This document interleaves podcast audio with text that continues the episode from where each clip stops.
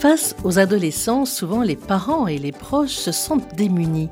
Isabelle Filiosa, dans votre livre intitulé On ne se comprend plus, paru chez Jean-Claude Lattès, vous écrivez dans l'introduction qu'être parent est une sacrée aventure et que l'adolescence est une période de transition autant pour l'adolescent que pour les parents. La dernière fois, vous nous avez parlé un petit peu de cette adolescence et vous nous avez fait comprendre que c'était vraiment un chantier qui se passait dans la tête de l'adolescent, dans son corps, dans son cœur. Et aujourd'hui, arrêtons-nous aux parents. Que se passe-t-il dans leur tête? N'est-ce pas aussi dans leur tête comme une grosse tempête? Leurs capacités de régulation du stress ne sont-elles pas particulièrement en jeu durant cette période? Eh oui, Bénédicte, c'est certain. Il se passe toutes sortes de choses pour le parent. Euh, d'abord, euh, ben, ça nous rappelle notre propre adolescence, hein, qui ne s'est pas toujours déroulée euh, sous les meilleurs auspices. On a très souvent eu nous-mêmes des conflits avec nos parents, ou bien on a été plongé dans des dépressions, où on a vécu des choses difficiles, on a pris des risques. Et, et, donc tout ça nous revient forcément. On voit notre ado et consciemment ou non, notre propre adolescence, elle reparaît. Et forcément, elle va teinter nos réactions à notre ado devant. Donc ça va dépendre comment aussi nos parents ont agi vis-à-vis de nous? Tout à fait. En fonction de ça, nous allons avoir plus ou moins de facilité. Alors, si nos parents euh, nous ont, nous, nous ont pas écoutés, nous ont brimés, enfermés, etc., on peut être conscient de ce qui s'est passé et du coup vouloir réparer, vouloir être différent. Ce qui est très important, c'est ça, c'est avoir conscience des blessures que nous avons subies et leur donner du sens. C'est le moment. Euh, l'adolescence, c'est le moment pour les ados de reparler aussi de leurs blessures d'enfant. Très souvent, un ado va dire oui, tu m'as jamais aimé. En fait, il est en train de de revivre des moments de sa toute petite enfance dans lesquels peut-être on n'a pas été attentif, on n'a pas vu, donc euh, toutes les blessures ressortent. C'est la même chose pour nous, le parent. Au moment où notre enfant est adolescent, c'est le moment de retravailler, de revenir sur notre propre adolescence et de nous reposer des questions sur euh, là où nous en sommes dans la relation avec nos propres parents. Ça va nous aider à nous apaiser. Parce qu'il se passe quand même quelque chose qui est assez difficile pour un parent. Euh, un adolescent, c'est un jeune qui va partir. Notre tout petit qui était dans nos bras il y a juste trois minutes, eh bien, il a tellement grandi qu'on ne le reconnaît quasiment plus, et puis il nous échappe. Il n'a plus besoin de nous extérieurement. Exactement. On croit qu'il n'a plus besoin de nous et il nous claque la porte au nez, il s'en va, euh, il nous dit plus du tout où il est. Quand euh, il était plus petit, on savait toujours, on protégeait. On était dans cette dynamique de protéger notre adolescent. Là, hop, il va tout seul. Il se relie à d'autres et nous découvrons que nous n'avons même plus le pouvoir de le rassurer et qu'il il semble être tout à fait à l'aise avec rien que ses copains. Donc c'est vrai que c'est douloureux. Pourquoi? Parce que un certain contrôle nous échappe.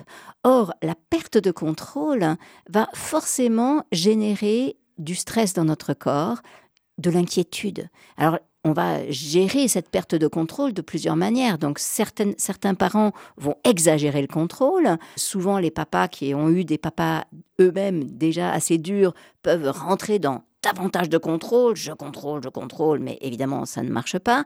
Et euh, souvent, là je caricature, hein, parce que les deux peuvent avoir les deux rôles, et souvent les mamans vont rentrer dans davantage d'inquiétude, et donc elles vont être là folles d'inquiétude, s'arracher les cheveux, etc.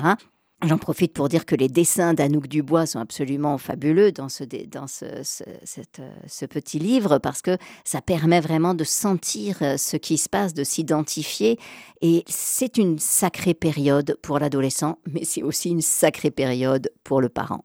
Et en plus, quelquefois, ça tombe plus ou moins pendant la crise de la quarantaine. Et voilà, c'est donc une bonne chose aussi, puisque c'est le moment de revisiter notre propre vie.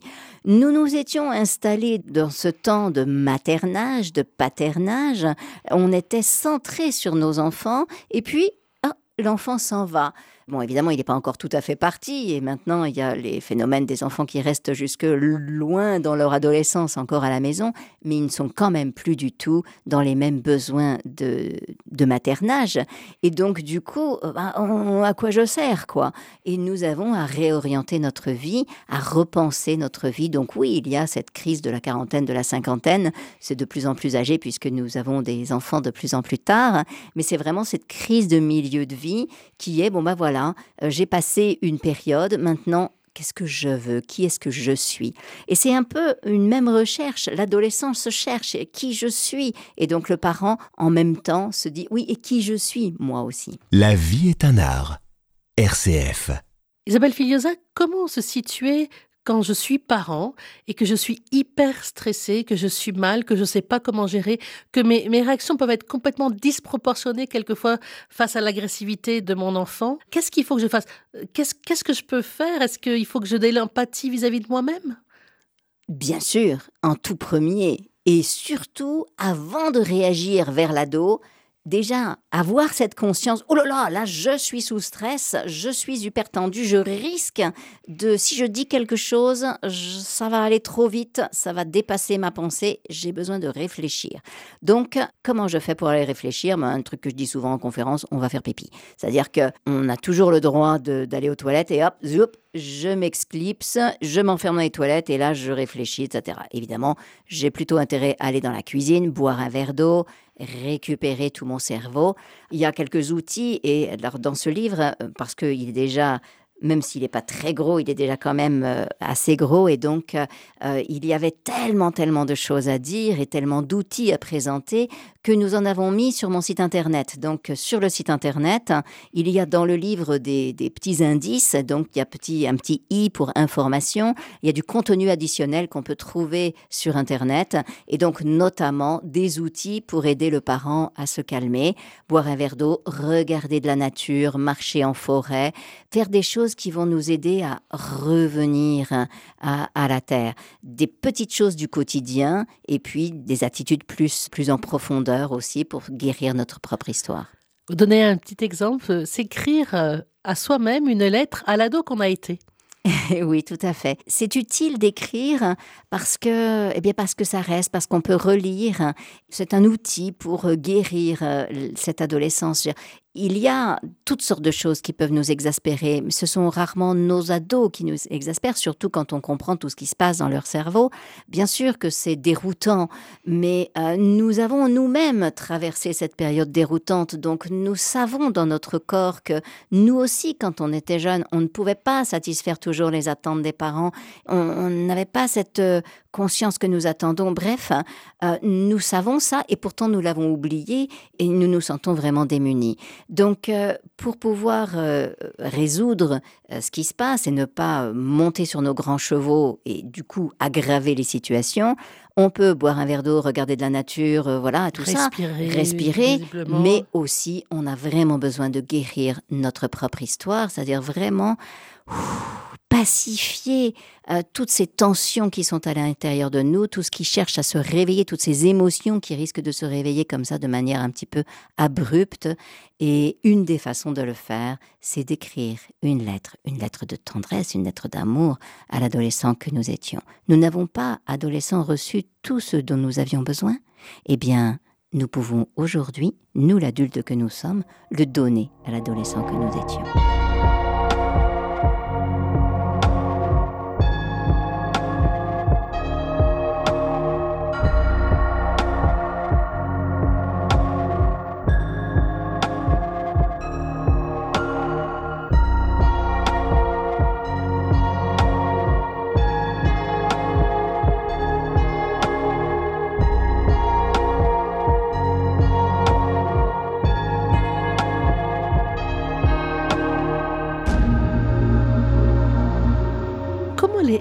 Peuvent-ils soutenir euh, les adolescents dans cette période euh, si sensible? Vous avez dit où c'est un chantier dans la tête, dans le cœur, dans le, corps.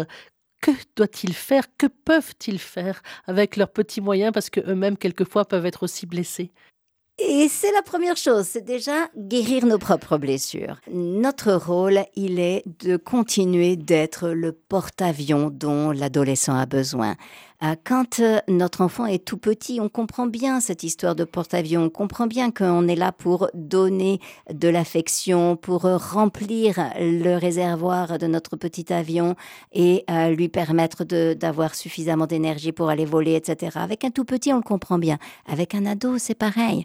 Nous avons, plutôt qu'à faire, nous avons d'abord à être être là, être disponible. C'est une attitude intérieure. Donc, si j'ai encore trop de blessures de mon histoire, je vais être hyper réactif. Moi aussi, mon amygdale, ça va partir au quart de tour. Et euh, mon ado euh, dit un truc qui le dépasse. Hop, je, je vais crier moi aussi et on va se disputer, on va se battre. Non, on a vraiment besoin de guérir à l'intérieur pour pouvoir être cet adulte qui va pouvoir fournir ce dont l'autre a besoin. Je me souviens d'une personne euh, qui est venue me voir parce que son ado avait jeté, cassé une chaise dans le jardin. Il avait saisi une chaise, il s'en frite avec sa mère, et donc il a ouvert la porte et il a cassé la chaise dans le jardin. Déjà, moi, j'étais très impressionné. Il aurait pu casser la chaise sur la tête de sa mère. Non, non, non. Il a réussi à aller jusque dans le jardin et à casser la. Donc, ça montre quand même une certaine maîtrise que la maman n'avait pas vu du tout. Elle s'était mise à hurler, machin, punir, etc. Comment tu me traites, etc. Enfin bon, quelle violence. Et elle venait pour la violence de son garçon. Et nous avons discuté et elle a réalisé qu'elle ne donnait plus à son fils autant de marques d'attention. En fait, tout était reproche, tout était devenu contrôle parce qu'elle était tellement en insécurité à l'intérieur. Mais donc, nous avons d'abord à réparer et redevenir la base de sécurité. Une fois qu'ensemble, elle s'est vraiment réancrée, qu'elle a senti cette base de sécurité et qu'elle s'est reconnectée avec l'amour qu'elle avait pour son gamin, je dis, mais écoutez, je ne sais pas si ça va tout résoudre, mais dans un premier temps, je vous propose de lui remplir un peu plus son réservoir d'amour, c'est-à-dire lui donner de la tendresse. Est-ce que vous pouvez aller vers lui et le prendre dans les bras? Je m'attendais à ce qu'elle me dise non, il a, il a quand même 17 ans, c'est pas possible. Mais non, elle me dit oui, ça je crois que je peux faire. Et en fait, elle l'a fait. Et je n'ai entendu parler d'elle qu'un mois plus tard, tout à fait par hasard finalement, elle n'est même pas revenue à une autre séance parce qu'elle me dit mais ça a résolu tous les problèmes. Je l'ai pris dans les bras et depuis, notre relation est transformée. Il n'a plus jamais été violent. En fait, la violence, on appelle ça la violence, mais c'est la réaction d'attaque du stress. L'enfant étant sous stress ne peut que agresser ou fuir. Quand nous voyons notre ado être soit dans l'agression, soit dans la fuite ou l'immobilisation, eh bien, remplissons son réservoir d'amour. Du contact, du contact, du contact. Quand il ne nous permet pas de le prendre dans les bras, on le regarde avec tendresse. On va faire des choses côte à côte. On se met à côté de lui, même derrière lui quand il est en train de jouer à ses jeux vidéo. On s'assied là à côté, on fait un truc, on lit un bouquin, n'importe. Et s'il nous dit Mais qu'est-ce que tu fais là, maman? Eh bien, on dit Ben, je suis à côté de toi. Parce que remplir le réservoir, c'est être présent, être disponible, être une ressource. Alors ce carburant, manifestement, c'est l'amour. Donc déjà, le parent, la première chose, c'est lui-même de recevoir de l'amour pour être cette personne qui est, qui est solide ou d'aller chercher de l'amour, par exemple, auprès d'un psychologue, auprès d'un mari, auprès euh, d'amis. On va mettre le mari avant le psychologue ah, quand même, peut-être, hein. j'espère. ou la femme, le conjoint, enfin peu importe. Il y en a qui sont seuls aussi, mhm, hein, euh, euh, auprès, auprès d'amis. Donc déjà de, de, de, faire remplir son propre réservoir et puis après oui, on peut aussi remplir son réservoir auprès de l'ado. Parce que, mais oui, en fait, c'est un canal, l'amour. Et donc, euh, si j'ouvre ma porte, je peux émettre, mais en fait, l'amour, ça ne se donne pas, ça se reçoit d'abord. Donner de l'amour à un enfant, c'est finalement le regarder avec une immense tendresse, mais surtout le regarder en accueillant, en étant ébloui par la beauté de sa vie. Quand on voit ça, l'adulte, il nous regarde, il fond et il nous embrasse, il nous donne le contact et le câlin. Et donc, euh, on a cette idée que les ados vont nous rejeter. Non, ils vont nous rejeter si on est juste avec ses copains, quoi. Donc devant ses copains, ça c'est pas possible biologiquement, c'est pas possible. Mais euh, si c'est un moment calme, si c'est un moment où on est tous les deux, eh bien oui, il va pouvoir se laisser aller à nous donner aussi cette tendresse. Donc on peut très bien éprouver cette tendresse et se recharger auprès euh, de l'ado. Mais bien sûr, on ne va pas se recharger euh, juste en puisant on a vraiment besoin de soutien. De toute façon, élever un enfant tout seul, c'est extrêmement difficile. On a besoin d'être toute une tribu, on a besoin de construire des nouveaux groupes sociaux, on a besoin d'être euh, ensemble, de faire des groupes de femmes, des groupes d'hommes, des groupes de papas, des groupes de parents, pour pouvoir euh, vraiment être ensemble, se soutenir, parce que quand même, c'est dur hein, au quotidien. Et la place des grands-parents? Alors, elle est, importante, bien sûr, et euh, c'est vrai que là, ils peuvent aussi nous donner du soutien parce que l'adolescence de nos enfants, c'est un moment où on va revivre notre propre adolescence. Donc, c'est un moment qui va être crucial aussi dans la relation à nos propres parents. Les grands-parents vont avoir tendance à sauter par-dessus nous pour aller directement vers l'adolescent. Ils vont avoir tendance à jouer les papa maman gâteau, allez je te donne euh, un petit billet par-ci, un petit billet par-là, et, euh, et passer par-dessus nous. Alors là, stop. Euh, c'est le moment de dire maman, je sais que tu es la grand-mère de mon fils, mais tu es aussi ma mère. Et il y a deux trois trucs j'aimerais parler avec toi et réparer ce que nous pouvons réparer. Mais est-ce que ça peut pas être aussi une tierce personne vis-à-vis des ados pour aller parler, par exemple, ou pour se confier? Tout à fait. Les adolescents ont énormément besoin d'adultes autour d'eux. En fait, je l'ai déjà dit, c'est vraiment très problématique de mettre euh, des ados du même âge ensemble dans la même pièce et à vivre tant de temps ensemble. Les adolescents ont besoin de nourriture euh, sociale beaucoup plus importante que ça. Ils ont besoin de rencontrer des personnes âgées, ils ont besoin de rencontrer des personnes de 50 ans, ils ont besoin de rencontrer des petits de 2 ans, ils ont besoin de rencontrer des gens de 30 ans, de tous les âges, parce qu'ils sont en train de construire leur vie, ils ont besoin d'exemples, ils ont besoin de modèles, et ils ont besoin de développer aussi leurs compétences d'accompagnement, de développer leurs compétences d'enseignement envers les plus jeunes. Bref, on se socialise en étant dans des groupes multi-âges. Et c'est vraiment essentiel de fournir ça à nos ados. D'ailleurs, euh, on voit bien, par exemple, dans les jeux, les jeux de société, quand il y a différents âges, euh, on trouve les adolescents souvent euh, très à l'aise. Oui, tout à fait. C'est euh, un moment où ils peuvent être avec un même jeu, on partage une même activité. Et donc c'est super, les jeux de société, il y en a de plus en plus de nos jours et c'est vraiment très très chouette. Pensons qu'on peut aussi faire des activités ensemble, participer à des chantiers, nettoyer des plages, euh, faire des choses qui ont du sens. La vie est un art?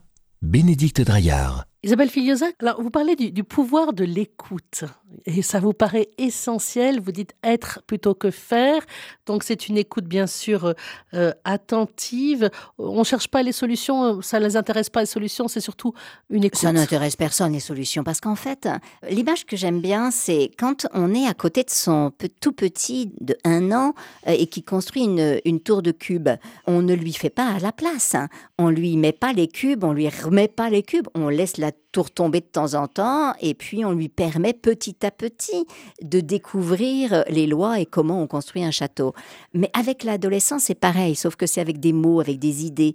Et donc, quand il commence à parler, plutôt que de répondre, de trouver des solutions à, ses problèmes, eh bien, écoutons-le réfléchir et guidons-le dans sa réflexion. Mais c'est à lui et peut-être juste on peut être aussi ébloui que le petit qui monte son château. On regarde le château dans la tête de l'ado qui est en train de se construire, comment il peut aller loin dans ses idées, revenir en arrière, bousculer, changer d'idée, bref, on l'encourage à tout ça parce qu'il est à cette période où euh, il va euh, explorer énormément ses capacités logiques, d'hypothèses, de déduction, etc. Tout ça, c'est en effervescence. On peut être émerveillé, mais on peut être aussi quelquefois horrifié. Et c'est le problème. Eh bien, transformons notre horreur en émerveillement parce que c'est de l'exploration. On est horrifié parce qu'on croit que l'adolescent croit ce qu'il dit. Or, euh, il ne va s'enfermer dans ce qu'il dit que si nous, le parent, on a cet air horrifié, justement. Si on a un air horrifié, ça va inciter l'adolescent à, rester, à renforcer, à s'ancrer dans un truc, alors que les adolescents, il suffit de les observer un petit peu. Si on ne critique pas une musique, par exemple, ils vont changer de musique, ils vont aimer une musique, puis une autre, puis une autre, et hop, ça change sans arrêt. Ils vont changer de style de vêtements, ils vont changer de style d'idées aussi, ils vont changer de conception. Donc c'est une période d'exploration. Et quand on explore, on a besoin de pouvoir explorer tranquillement, sans que quelqu'un nous dise non, ça c'est pas la bonne route, non, là tu penses mal, là non, non, c'est pas, pas bien, etc. S'il y a tout le temps quelqu'un qui est effaré euh, devant toutes nos idées, eh ben du coup on va euh, provoquer. Alors vous parlez du, du pouvoir de l'équanimité, c'est-à-dire dans cette égale humeur, une neutralité émotionnelle qui est extrêmement difficile à avoir, surtout face à quelqu'un qu'on aime. Et vous donnez un petit truc, c'est le bon imaginaire. Oui, on a besoin de petits trucs parce que l'équanimité, comme vous le dites, c'est pas si simple. Hein. c'est un idéal à atteindre, mais c'est ça, c'est accueillir l'équanimité, accueillir le bon comme le mauvais, pouvoir rester avec la même attention que notre ado soit en train de nous parler de trucs extrêmes ou euh, de babioles. Euh, voilà, c'est on accueille le bon, la bonne note et la mauvaise note avec la même stabilité émotionnelle. Et donc, comment faire? Eh bien, au lieu de prendre ce que dit l'ado en plein cœur, ce que nous faisons la plupart du temps, on imagine qu'on a devant nous un bol, un bol, une jarre, ce qu'on veut, un récipient. Et donc, on voit le, vocabulaire de l'ado, euh, les mots qui sortent de sa bouche, on voit tout ça, oh, ça tombe dans le bol. C'est-à-dire qu'au lieu que ça tombe dans notre cœur, au lieu d'écouter et que, hop, ça rentre dans nos oreilles, dans notre cœur, hop, ça tombe direct dans le bol.